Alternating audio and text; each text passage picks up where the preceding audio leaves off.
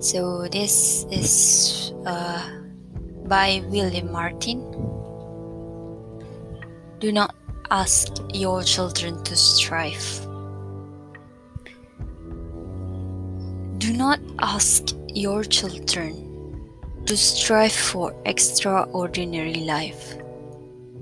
Such striving may seem admirable, but it is the way of foolishness. Help them instead to find the wonder and the marvel of an ordinary life. Show them the joy of tasting tomatoes, apples, and pears. Show them how to cry when pets and people die. Show them the infinite pleasure in the touch of a hand, and make the ordinary come alive for them.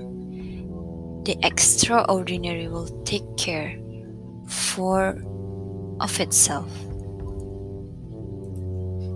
That's all for me. Thank you.